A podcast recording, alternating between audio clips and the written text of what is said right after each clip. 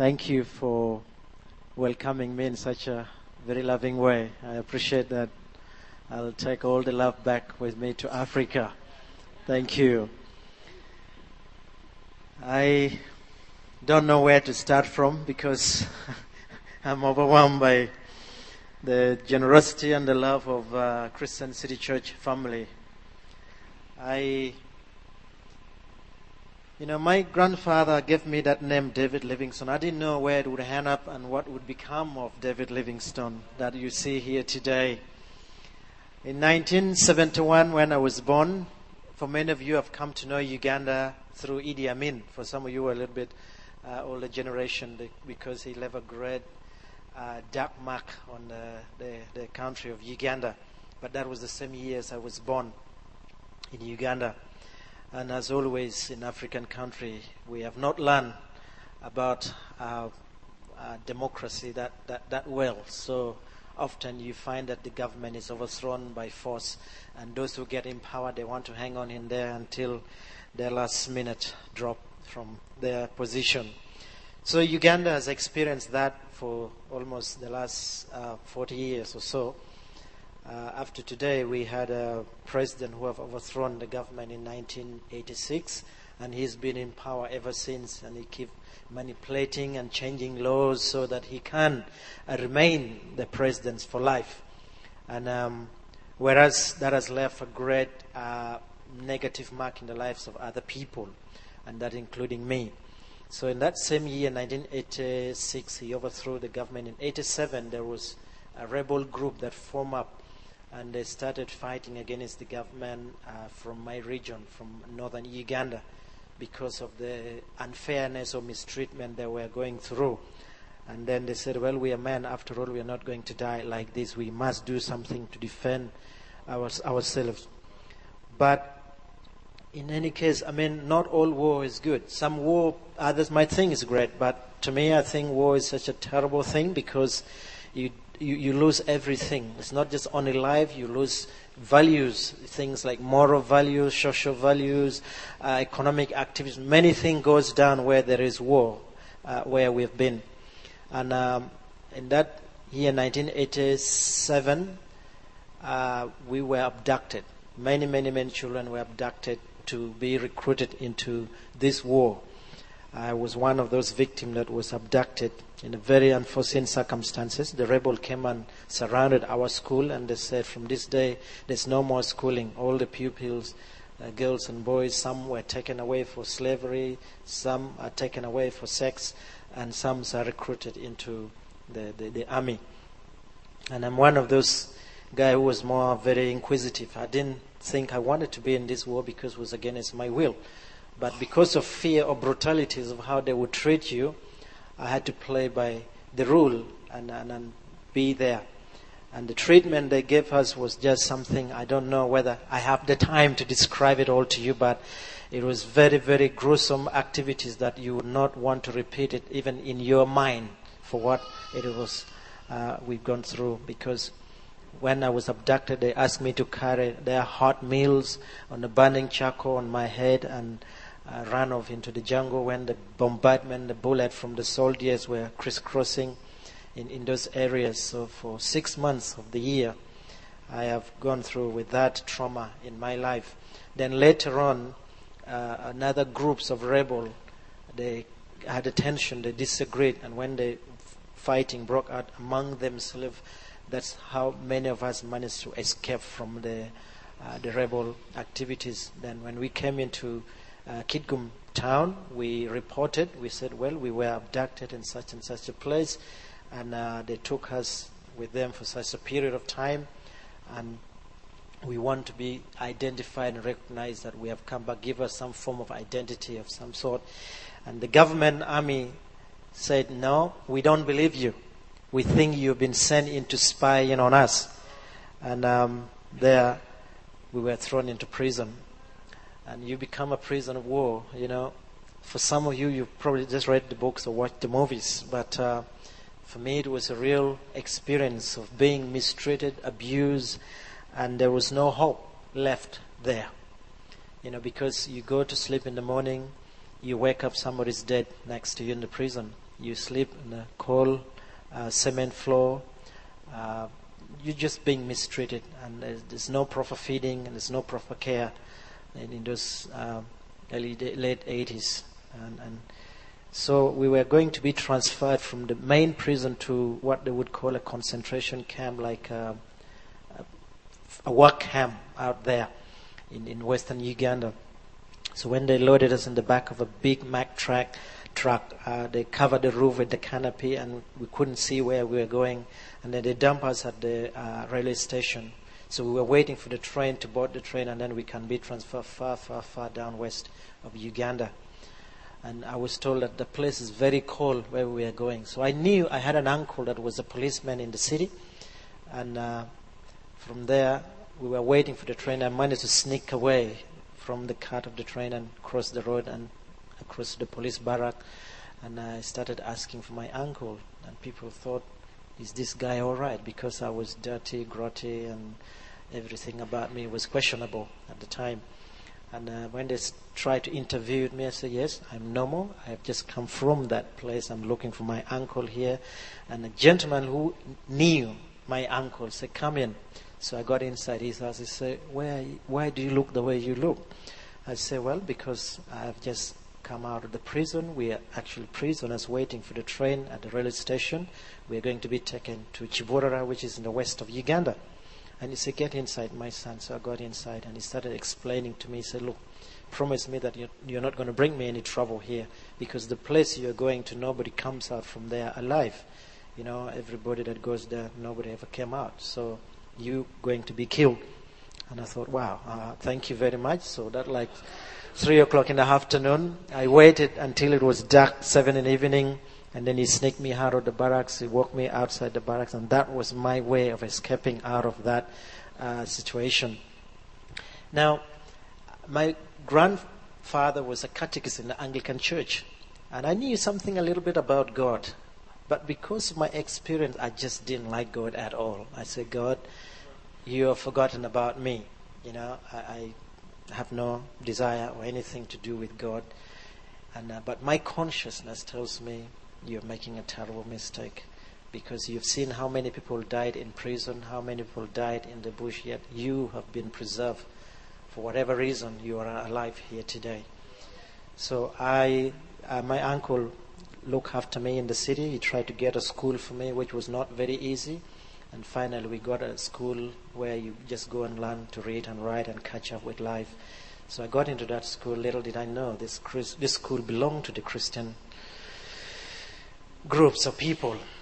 And um, so every morning, you know, you have to pray. Every morning, you have to learn to read the scripture. That's where you begin your learning from. And I'm like, this is a mistake, you know.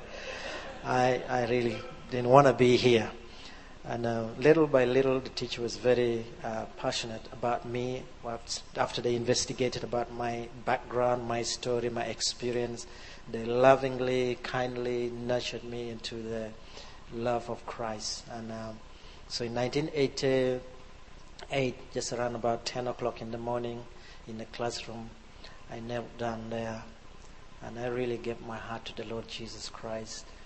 And from that day, uh, things turn around, you know.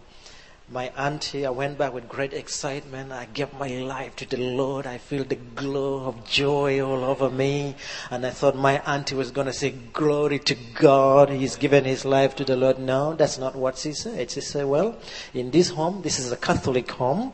Now that you've moved into so called Christianity, I think it's best that you leave my home. And I'm like, God, this is not good. I thought everything was going to be okay from this point onward, and um, things just didn't turn out okay. My auntie threw me out and um, closed the door and threw my clothes through the window and say goodbye. So my spirit was dropped dead in me. I was so bitter, so angry, and said, God, this is not good. I went to school. I said, Look, please give me transport money. There is war going on in northern Uganda, but I want to get back and live my life and die from there because this is a place I don't know anybody and I don't want to die here. And so the teachers thought, well, David, if you go back, surely you're going to die. It's not good. Let us try to find a place for you that you can stay. and then they found his little grandmother. She was uh, an Australian, a New Zealander, and she's been Africani- Africanized. She lived in Africa since 1985. And um, it's a nice little missionary lady. She took me in and um, she started recruiting me into civilized life, you know. And every day she said, Have you bathed this morning? I said, No, I haven't washed. She said, Get into the bathroom now. And um, in the evenings, she would say, Have you washed? I said, No. I said, Get into the bathroom now. And um, did you feed the dog? I said, No. She said, Go and feed the dog. And um, you know, uh, you set the table? I said, no, set the table. And, and uh, you know, I would sit there and, and put my elbow on the table. So this is not how we sit in this house. Remove your elbow from the table. And this is how we hold knives and forks. And I'm like, oh my goodness, I, I was not for this, you know. Uh, uh, it was hard because of my background. But at the same time, God was in the making of this thing. Uh, after I finished the school, I went and learned some trade. I did woodwork, carpentry, and joinery, and uh, life getting better and better. I was very happy. I was very happy in the church and doing a great, wonderful work for the Lord among the youth.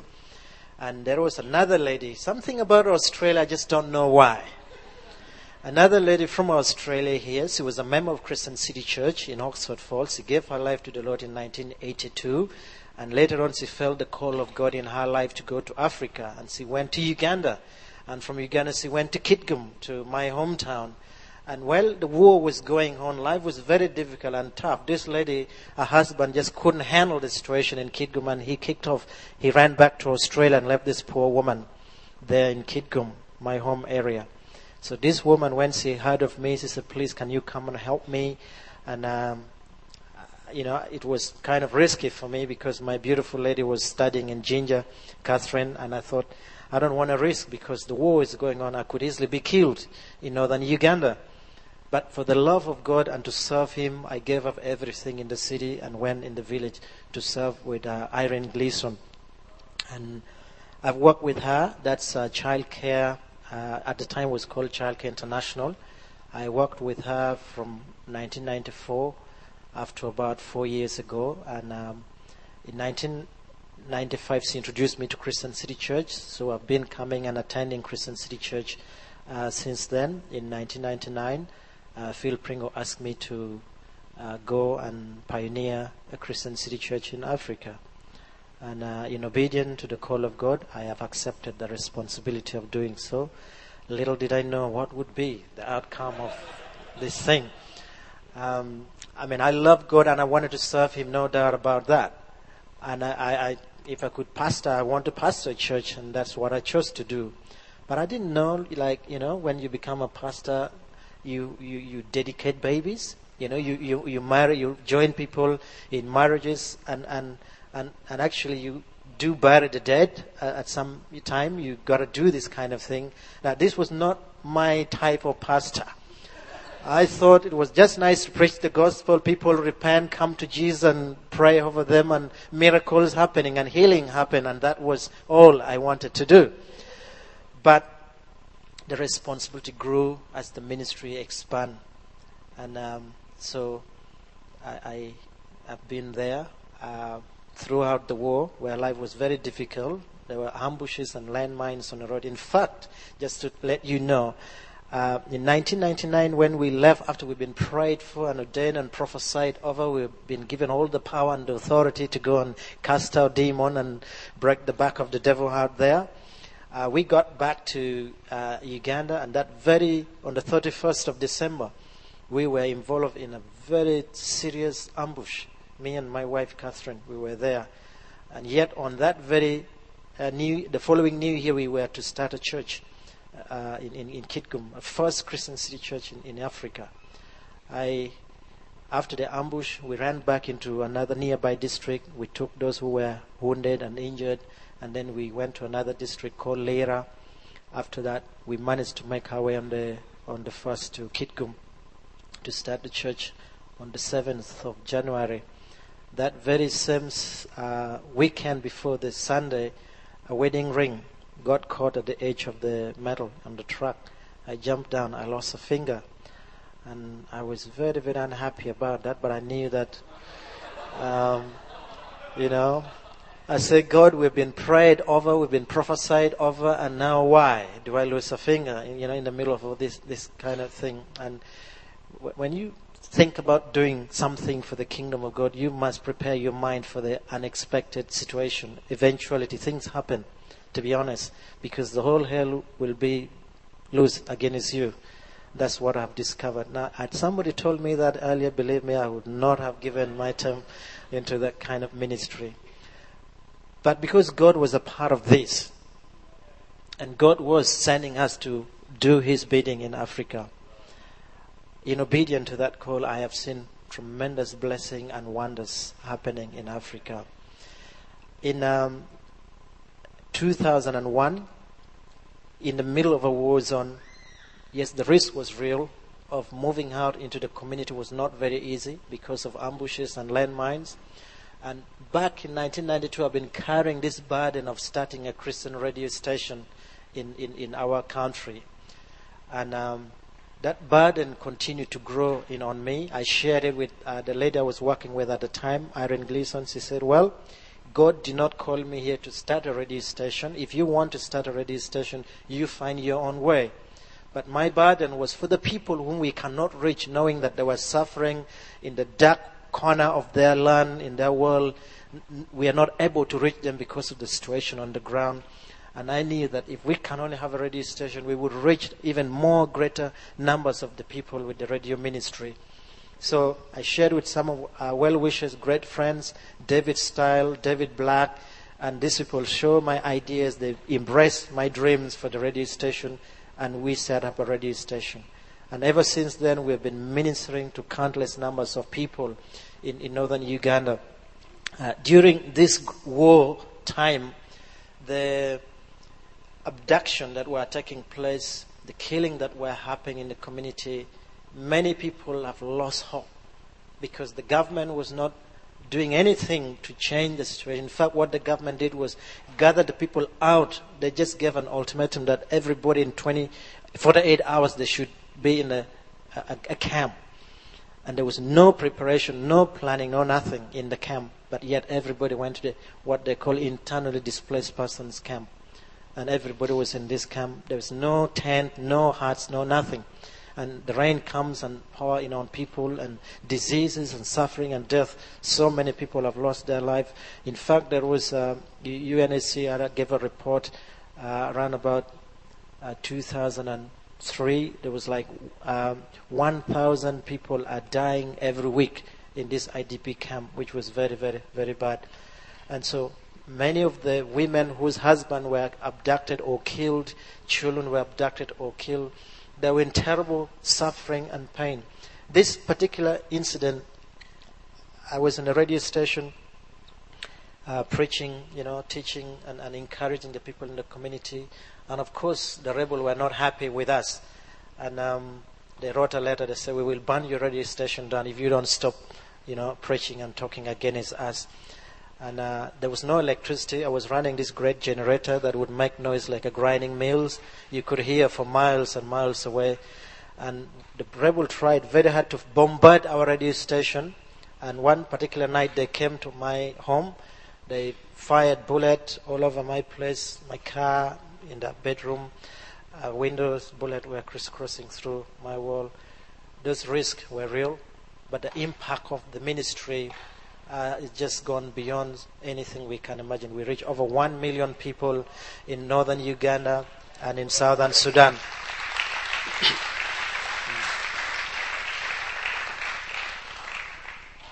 Our home became a, a, church, a delivering center where people would walk for miles and bring their children for us to pray for because they've heard the message on the radio. The healing took place in my place, delivering took place in my home this particular night, I preached just say, look, you're not alone in this suffering. We've all gone through this. There's no need for you to give up now. Let us have that hope. Things will change. The situation will get better. This particular lady was ready actually to commit suicide in her own home because she looks around her. Her husband was dead. Her children were abducted. After the IDP camp, she went back home and there was nobody to help her. and the trauma of thinking I was a wife, a mother. Now I am a widow, without a husband, without children. What is my life worth living for?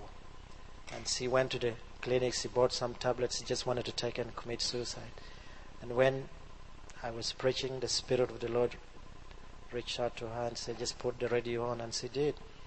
And um, when the message was going out, she actually gave her life to the Lord, and later on she came testifying to us in the church that our message on the radio has reached out to her and opened her eyes, and she's now saved.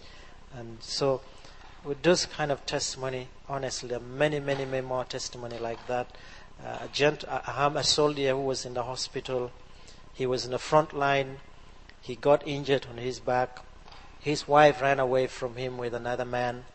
So, as he was in hospital, he wrote everything down how he was going to kill his wife, kill the other man, and finish the in laws from their home and just disappeared. And they would say that the rebel has done that. And while he was in the hospital on his sick bed, he just put the radio on.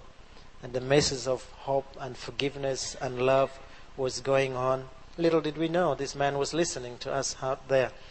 And when all this was over, he called, he said, Please, I want these preachers to come. And so we went and visited him in the hospital, and he started narrating all his systematical plan he had put in place to go and uh, do this to his wife for the fact that he broke his back and his wife ran away with another man. That was what he was going to do.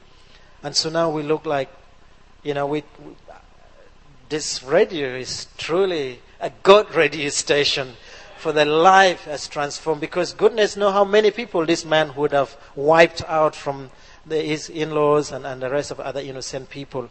So seeing what God has done through uh, this ministry, I am very grateful first to uh, Chris and Phil Pringle for having identified some quality in us to trust us to take uh, Christian City Church in, in Africa. Uh, under my ministry, I have 15 churches we have planted now in the northern Uganda, in the region of Kitgum and Pader. And Chris, and, uh, Chris has been coming there, heading out the women conferences every other year, except for this year because of the present here, and also Kuala Lumpur uh, conference. But every other year he's been coming and encouraging us. We've gone through some very difficult challenges in the ministry. Uh, we parted company with the, the, the, lady who has introduced us to uh, Christian City Church. She decided to take a different friend of life, and I thought, well, if I have to make a choice in what to do, I will stick with the church because it is the God business. You know, there's a scripture we read in Matthew chapter six where it say, "You cannot serve two masters. You can either love the other one and hate the other one." And I felt that since God has saved me and, and He opened the doors for me to serve Him, I think there is a reason in that. He wanted me to serve Him. So we've been serving the Lord. Um, this is first time in four years we've been away from Australia. Uh, I've come back and I'm like, wow, God, you are an amazing God. How you have nurtured us and brought us back into the, the place of responsibility and the love that we have received from great, great friends like you guys and Garth. Thank you for coming and visiting us and being a witness of what God is doing in, in Africa. We're very grateful for that. And really, that is, I mean, I have to summarize this story in. Otherwise, there's a long testimonies after testimony of what God has brought us through. And, and today we stand here as a miracle because many people have lost their life in this war where I come from. Uh, many of my age mates have given up hope. Others ended up in alcoholism. Others throughout the experience in the IDP camp, they've just lost everything. They've lost families. They've lost values for life. But the fact that I can still stand and transform the lives of other young people through the media and reaching out into Sudan, uh, which has been also in war for so many years and under the influence of Arabic to forcefully change you into a Muslim, all that kind of thing. Yet without a passport, without any uh, hindrances, the media can actually shoot through that border and reach out to the people in southern Sudan. They actually call us from southern Sudan when they're listening to the program on the radio. and saying thank you and encouraging us. That is a great, great joy uh, in so doing. Yes, uh, the radio station has gone through uh, its phase of, you know, there's need now for us to upgrade into the next because the other radio station has come into the area. We have gone, we have become the smaller little radio station. Uh, our power transmitter has died in because it's been working for such a very long time. And uh, so many, many things have gone right down. But uh, we have appealed to any well wishers to help in uh, uh, helping us to update the equipment in the radio station uh, to keep the ministry. We, we could have taken the trend of compromise to start, you know, getting other programs which may not necessarily be good for the kingdom to make money. But I thought, no, if this radio station is going to die, I want it to die dignified. But if it's going to live, I want it to live for the kingdom of God. We will not compromise anything in, in this regard. So that is uh, the difficulties. Because when you don't compromise, there's no way. Economically, Northern Uganda is not doing very well. And that is why we have appealed for well wishes. And thank you for many of you who have responded to support us in, in, in that endeavor. We're very, very, very grateful and thankful. Uh, I represent over 1,000 uh, members of our churches in northern Uganda, and uh, whatever I do here, when I go back, I give them all the update and a report. So that's the kind of people you are reaching. But the radio station reaches more than that because the northern Uganda, for 1.5 million people, uh, who have been up, uh, valuing Peace Radio because the reason they value Peace Radio during the war, we were the only one radio station that was ministering the gospel of Jesus Christ to these people. And where there was war, there was fear, and there was need for God. And we were the one offering God to the people in northern Uganda. And therefore, we have earned that respect. You know, people respect us for that. So, the reason I could not compromise that would jeopardize what seed we have already planted in the heart and the minds of the people in northern Uganda for that cause. So, thank you very much for giving us the opportunity to come and share our testimony with you. God bless you.